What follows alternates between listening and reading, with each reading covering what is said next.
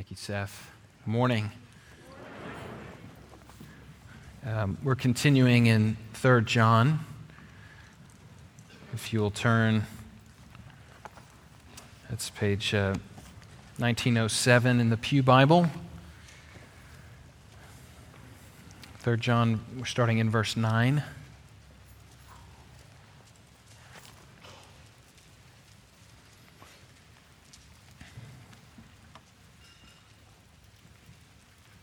Nineteen oh seven.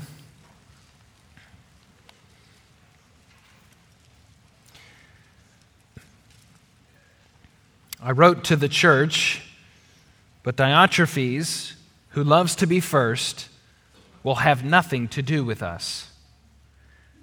So if I come, I will call attention to what he is doing, gossiping maliciously about us.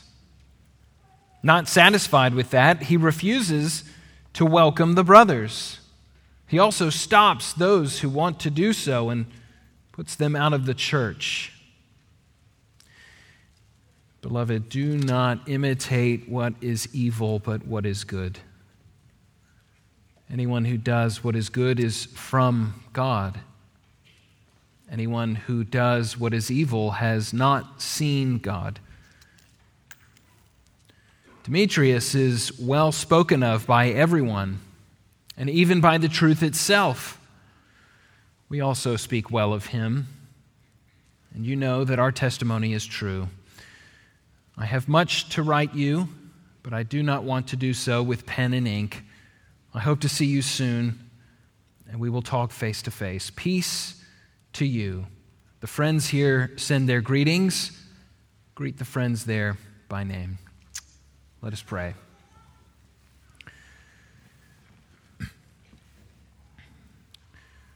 Father, as we continue in this John's third epistle, we ask, Father, that the truth of the gospel would reign clear for us. We pray for hearts and minds that can focus and understand what it is that you're calling us to, that we would not get caught up in the wrong things, but that the finished work of Christ would so emanate from this text and from this sermon that we can't help but come face to face with it. And so, Father, we pray this morning for each and every person in this room that they would hear these words, that you would instruct us from your truth. For we pray this in Christ's name. Amen. Now, the name Bill Romanowski may not mean anything to some of you. He's a former NFL player. He was a middle linebacker for the 49ers and the Eagles and the Broncos and the Raiders. He's a four time Super Bowl champion. He's a great, great football player, fantastic athlete.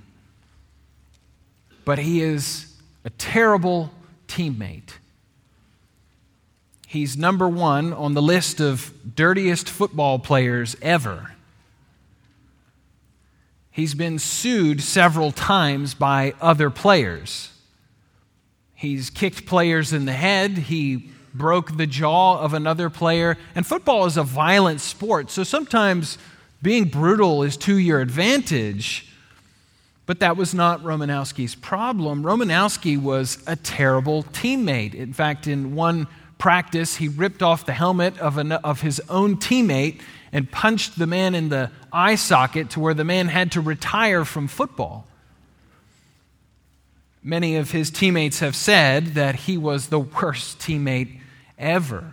So, despite his unbelievable athleticism, his inability to be a good teammate caused a great deal of strife for the team. Romanowski's problem was not that he was just ultra competitive.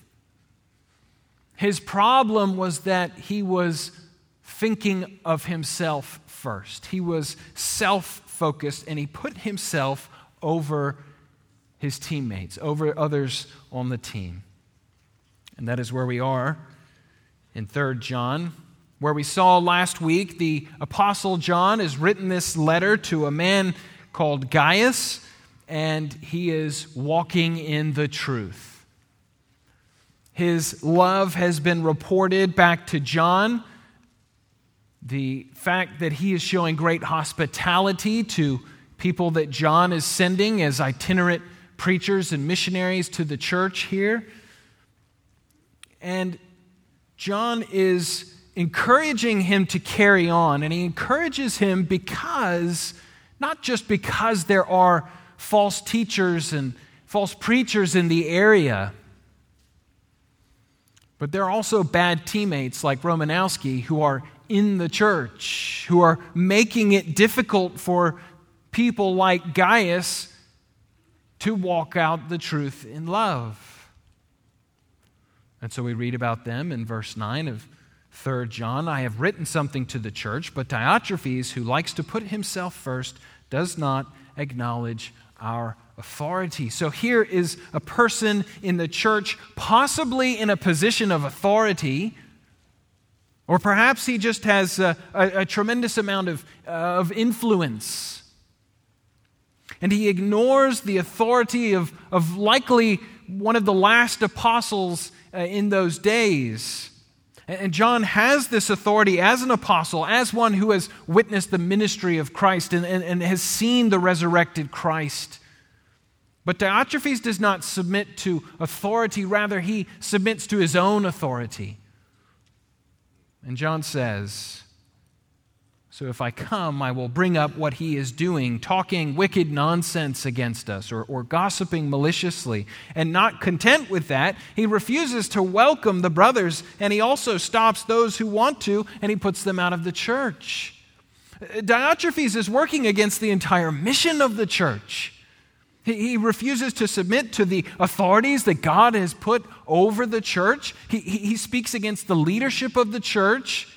And not content with that, John says, as if that were not enough, he refuses to welcome the brothers. He, he refuses to welcome those who we are sending who are there to help the mission of the church, who are there to help equip you and encourage you and build up your faith. And he refuses to not only show hospitality to them, but he's actually preventing people like Gaius from showing hospitality to these men by putting them out of the church. Diotrephes is a real piece of work.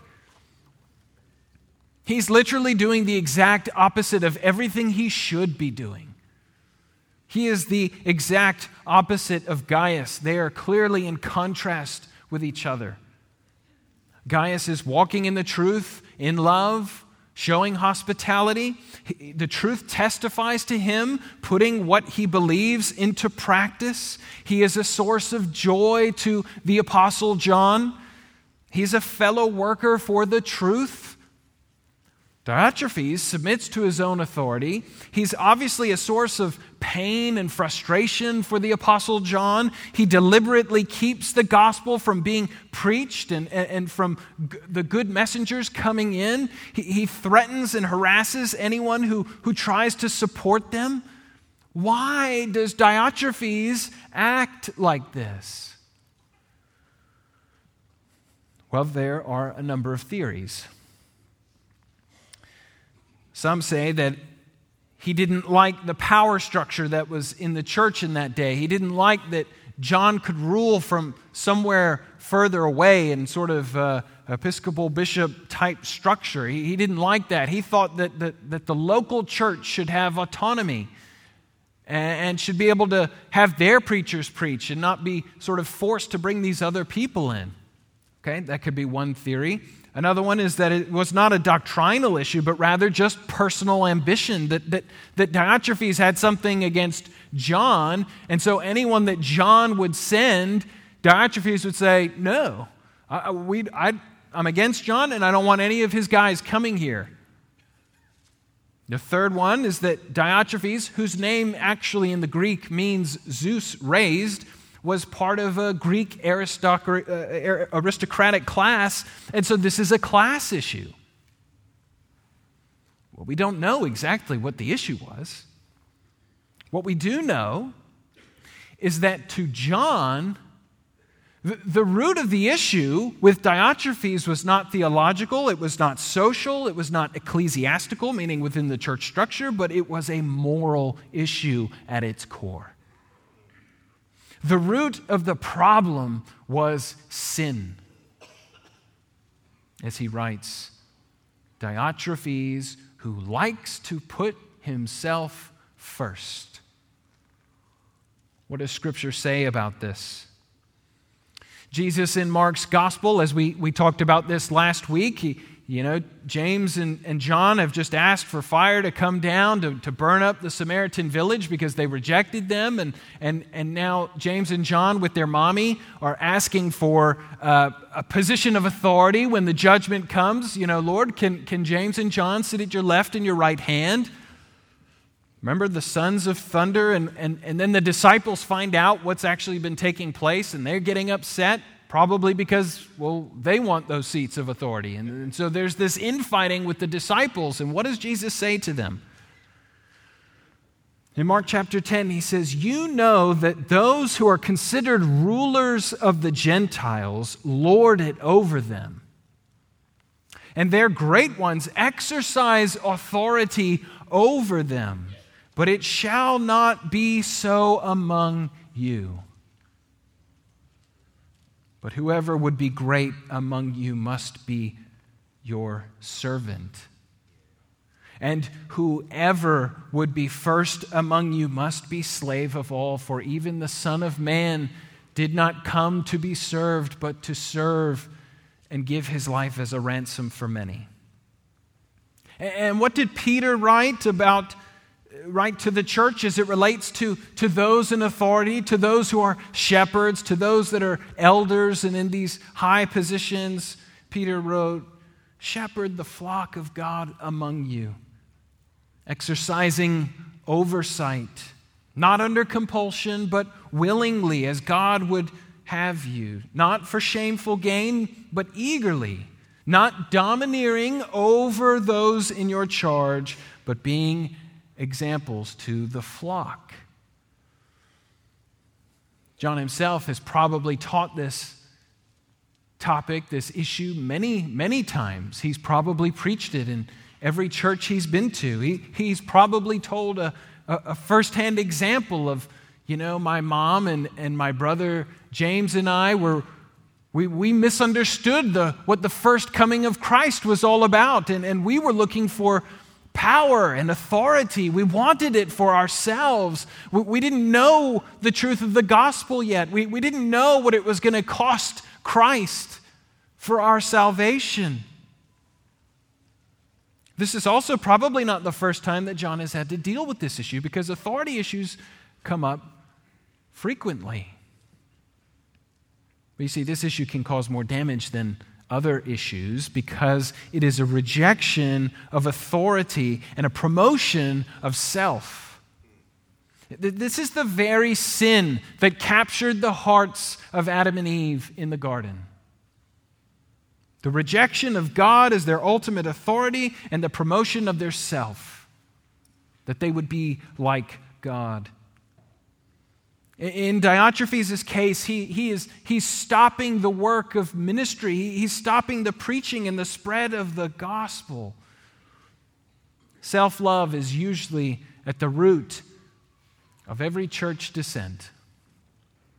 What is this teaching us? What are these verses teaching us? Because the thing is, we can be quick to go, I know some Diotrephes, you know, I, I don't know how to do the plural of that, but but I think we can all sit here and think, I know some people that act like that. Maybe not even as bad as that, but but they're they're bad. And I'm Gaius in this story because I'm always the hero in my story. I don't know if that's nervous laughter because you're agreeing with me or. Uh... But see, here's the reality the reality is that my tendency is maybe not be as outright and, and destructive as Diotrephes, but I still tend to see myself as more right than wrong. My heart still bends in on itself. My willful desire sometimes wins out. It is not natural to be selfless and kind and hospitable like Gaius. It's more natural to be self focused like Diotrephes. Because I can sit and I can read this passage and I can pat myself on the back and say, you know, I, I am kind and, and I am hospitable. But you see, we can even give of ourselves in a selfish way. We can give of ourselves in a selfish way as if it were by our effort that we curry or, or gain favor with God. That, that, that is always the human condition. Uh, Christianity is really the only faith where it's not about trying to climb the ladder up to God by our works. But, but this, is, this is what we always go back to. We always try and go back to making it about our works and what we do and how we act as, as the ultimate goal or, or as the thing that justifies us before God. But you see, that is not our situation, and it is never our situation. What justifies us before God is Christ. It has nothing to do with what we have done, it has to do with what He has done and what He has done on our behalf. We do not save ourselves, we, we, don't, we don't choose God. God. God sets His electing love on us and, and chooses us for while we were yet sinners. Christ died for us, Christ died for the ungodly. So, any effort that we think we contribute to this is folly. And when a person understands that it is not by the works of the law that we are justified, but by grace we have been saved through faith. And none of this is of our own doing, it is all a gift of God. Again, not as a result of works, so that no one can boast and put themselves first but that the works that we do have been prepared in advance for us that we should walk in them. When a person understands that, they understand truth. So we can ask ourselves the question what is it that separates Gaius from Diotrephes? Again, John has clearly given us this distinct uh, comparison between the two. Is it just their actions that, that separate them? Yes, it is their actions, but it has to be deeper than that. It has to go further than just actions. One is walking in the truth and one is not. So what defines walking in the truth? Because we can we can use that terminology, right? We can read this passage and then talk about walking in the truth, but but we need to know what it is. It's presented through actions, but it comes from deeper. Look at what John says next. He says, Beloved, do not imitate evil, but imitate good. Whoever does good is from God. Whoever does evil has not seen God. Don't imitate Diotrephes no matter how magnanimous his personality, no matter how forceful his arguments, no matter how persuasive his speech. We've seen this in the church in, in recent days, haven't we? Big, forceful personalities, people who speak well, but where is the fruit? And the fruit is not the size of the crowd that is drawn to, to hearing the personality. It can't be. False prophets draw huge crowds every day. I'm sure that Diotrephes ha- had quite a following. He's obviously garnered enough attention to where John actually has to write specifically about him and has to threaten to come in person and deal with the situation. So I, am sure Diotrephes had won over a few people. So numbers are not fruit, then what is the fruit? The fruit is the fruit of the Spirit. Are they exhibiting love, joy, peace, patience, kindness, goodness, faithfulness, gentleness, self control. This is the fruit. And the fruit is only born when the roots are good. And the roots go deep into the soil. If the roots are in Christ, if the, if the roots are in, in understanding and knowing the character of God, and if you are planted deep in good soil, if you understand that we are not justified by the law nor by works, but by grace, then self love is unattractive. It's unattractive to you in your spirit. Now, your flesh and your spirit are at, at odds with each other.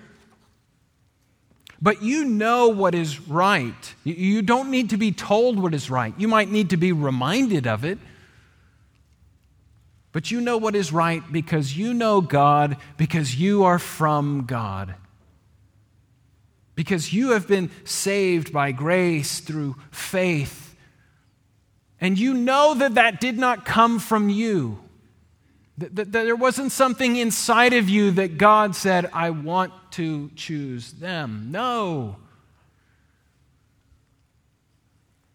You know it didn't come from inside of you, and that is how Gaius is able to do what he does. This is how Gaius walks out the truth in love. It's not superficial, it's not fake. It comes from deep down where his confidence, where his trust lies. It comes from being rooted in the truth of the gospel, in knowing that Christ has called us to walk out the truth in love. So, where are Diotrephes' roots? They don't appear to be in Christ. And his actions confirm that. But let me make a slight shift here. And let me ask you would you get more joy and satisfaction in seeing Diotrephes judged and condemned and cast out? And I understand we don't obviously personally know Diotrephes, so maybe substitute in a person that you have an issue with, that you struggle to love. Would you get more joy out of satisfaction and satisfaction in seeing that person judged and condemned and cast out, or in seeing them restored? In seeing them, in this case, corrected as John plans to do, but, but, but then seeing a change in their life. Or would you prefer to see them get what they deserve? No opportunity for return, no opportunity for restoration, just as he is treating those who support the missionaries, the, the teachers that are coming in, getting what he deserves, receiving what, how he is treating. I ask you that question based on the next person that we are introduced to in this text. Demetrius has received a good testimony from everyone and from the truth itself. We also add our testimony, and you know that our testimony is true. Now, Demetrius is probably the, the letter carrier. He's the man that's coming with the letter to Gaius from John. And very likely, this is all that's taking place. We know that Diotrephes, I'm sorry for all the D Greek names, but Diotrephes is the one that's putting people out of the church, not accepting anyone from John. And here comes Demetrius from John, and, and he's worried that he'll be put out, and so he has to give him a, a, a voucher, a, a vouchsafe. You know, he, he's good. Trust him, Gaius. He's a, we can vouch for him. Make sure he's not turned away. That could be the case, of course. But it could also be that this is the Demetrius who caused the riot in Ephesus when Paul and his companions came and preached the gospel and, and, and, and, and started a, a, a massive conversion in the city. You read about this in Acts chapter 19 that silver was a major trade in Ephesus because they were making little shrines for the goddess Artemis. And one of the silversmiths, Demetrius, didn't like that his trade was dying out, so to speak, because what had happened was Paul came and preached the gospel, and, and masses of people were, were coming to Christ, and then they all decided, let's take our magic books and all of our religious books that have to deal with Artemis and all these things, and let's go burn them. And so there was this huge reaction to, to Paul's preaching of the gospel. And so the people whose incomes and lives were affected by this revolted against that. And this silversmith called Demetrius, he, he leads a, a counter revolution to the gospel. And he ends up dragging two of Paul's companions into the great amphitheater in Ephesus. And I've, I've had the privilege of standing in that place. And they, and they hold a trial there of these two men, of, of what they have done. Could it be that this is the same Demetrius, but then who has later been converted to Christ? And John would have likely sent Demetrius from Ephesus, and so it, it, could very well be the same person. And, and he needed the testimony of John because they would have said, This is Demetrius who started the, the, the riot, the revolution in Ephesus, and he can't be trusted. And he says, No, no, he, he's testified to by the truth and ourselves. This would be like when when Paul was visiting churches and, and they still thought he was Saul, and, and so there was confusion. Could, could it be that this was the case? It could be. Again, I'm not making a definitive statement here. There's a second option here, or third option rather. And it could be that Demetrius was known by a previous name, and that name is Demas. For you New Testament scholars, you know that name because Demas is written throughout Paul's letters.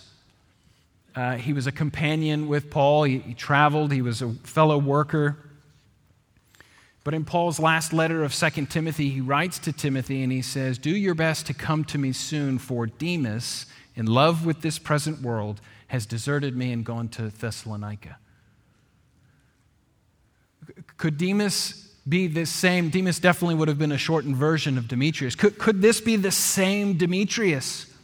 Could he have come to himself and, and, and recognized the error of his way and come back and, and, sought to be restored? And, and so John has to send him out with, with a word of, We know you know who Demas is, but he's been restored to fellowship and he has the testimony of us and he, he has the testimony of the truth himself because he's been forgiven. Again, I, I don't know. I hope you don't think I just wasted your time. Theologians like to spend a lot of their time trying to figure these things out. We don't know is the answer, but I mention them because I think it's worth us considering. What does restoration look like? When John comes and rebukes Diotrephes, what would you hope the result would be? Our hope should be that, that Diotrephes is, confesses and repents and, and is restored to fellowship. Our hope is that he would see the, the wickedness in his ways, that he would see that he is actually working against the gospel. He's obviously in the church, he must understand something. Our hope is that he would be then welcomed back into the community and not shunned from the community because we are saved by grace through faith and not by works. That is the truth of the gospel. And if we are people who are walking in the truth, in love, then that should be our hope as well. Now, it may have gone like that, or it may not have gone like that. But our hope is in the gospel and its transformative power in our own lives and in the lives of those around us. And I would imagine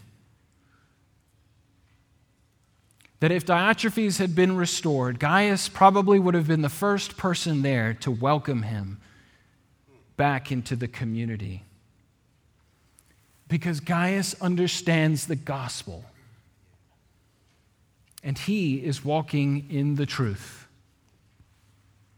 Now, I have heard story after story of, of men and women who, who, who, have struggled with all kinds of, of sins unfaithfulness, bitterness, unforgiveness, on and on and on and on, and, and, and, and, and big uh, uh, sins that would have caused issues within the church. And, and, and the church has put some under discipline, and some have been uh, put out of membership, as Paul tells the Corinthian church to do in 1 Corinthians.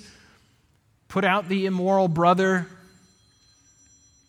I hope you're not getting a call to be put out of the church.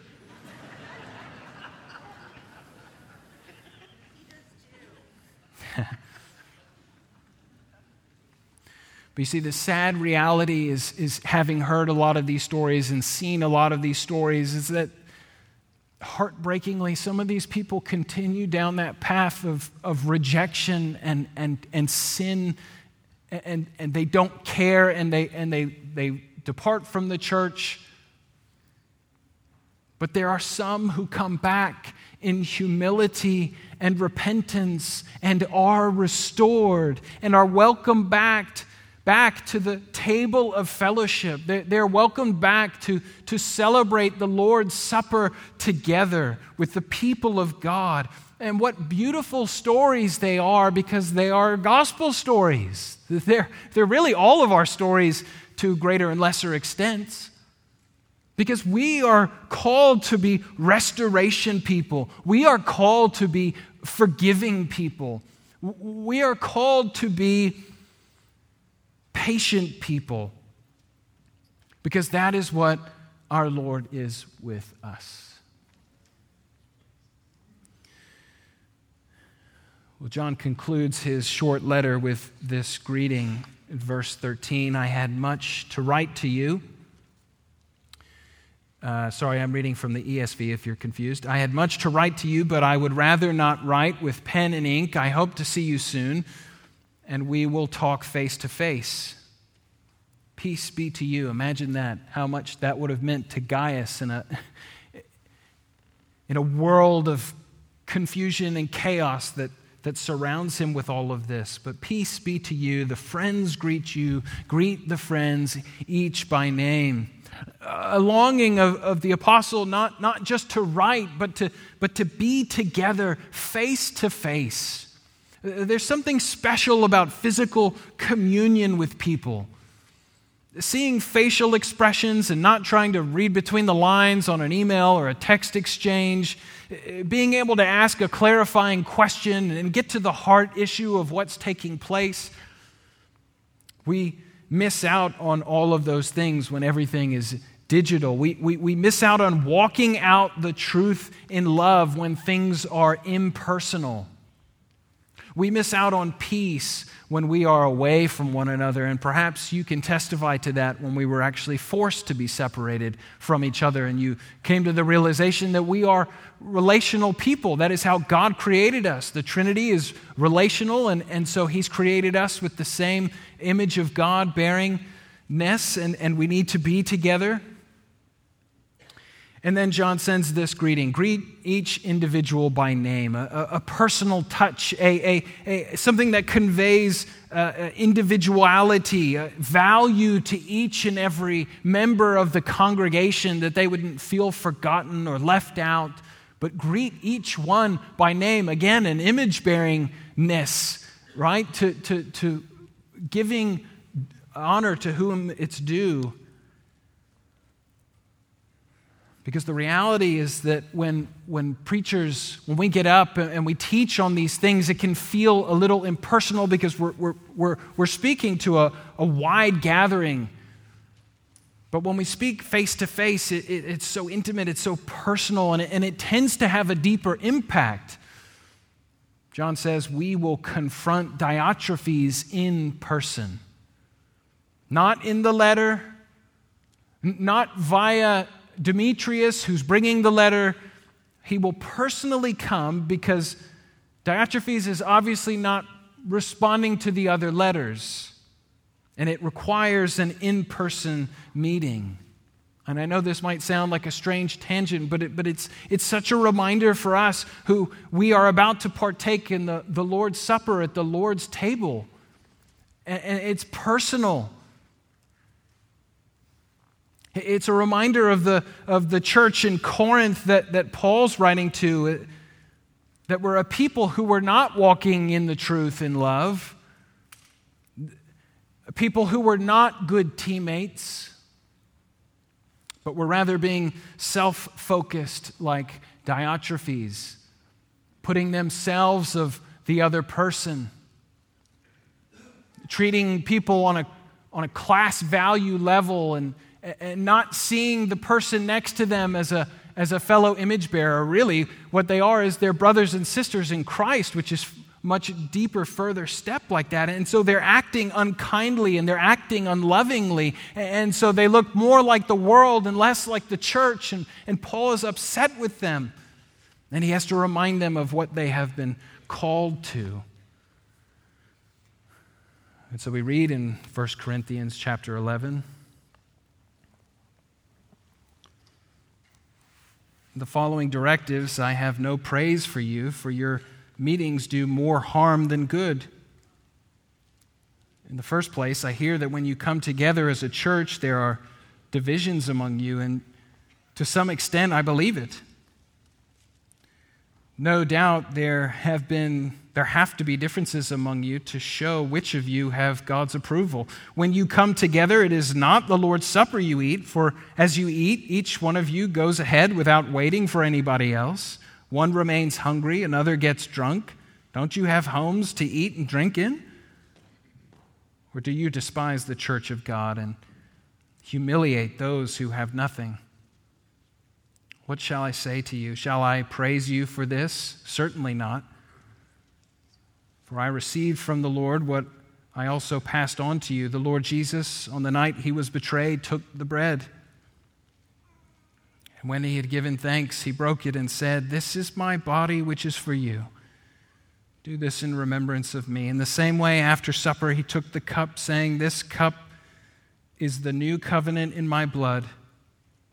Do this whenever you drink it in remembrance of me. For whenever you eat of this bread and drink this cup, you proclaim the Lord's death until he comes again.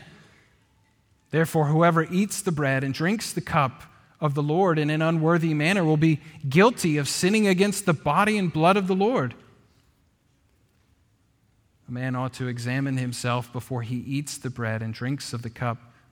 For anyone who eats and drinks without recognizing the body, the body of believers,